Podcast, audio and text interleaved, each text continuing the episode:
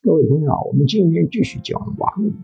网瘾修学者实际上在潜意识层面存在着深刻的病灶。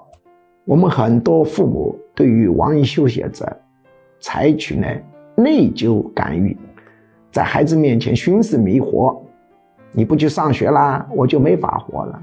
经常发现是没有用的，为什么呢？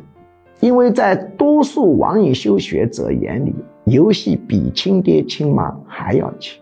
寻死觅活是没有用的，只有刺激他的底层安全感，不是爹妈没法活了，而是网瘾患者本人没法活了才有用。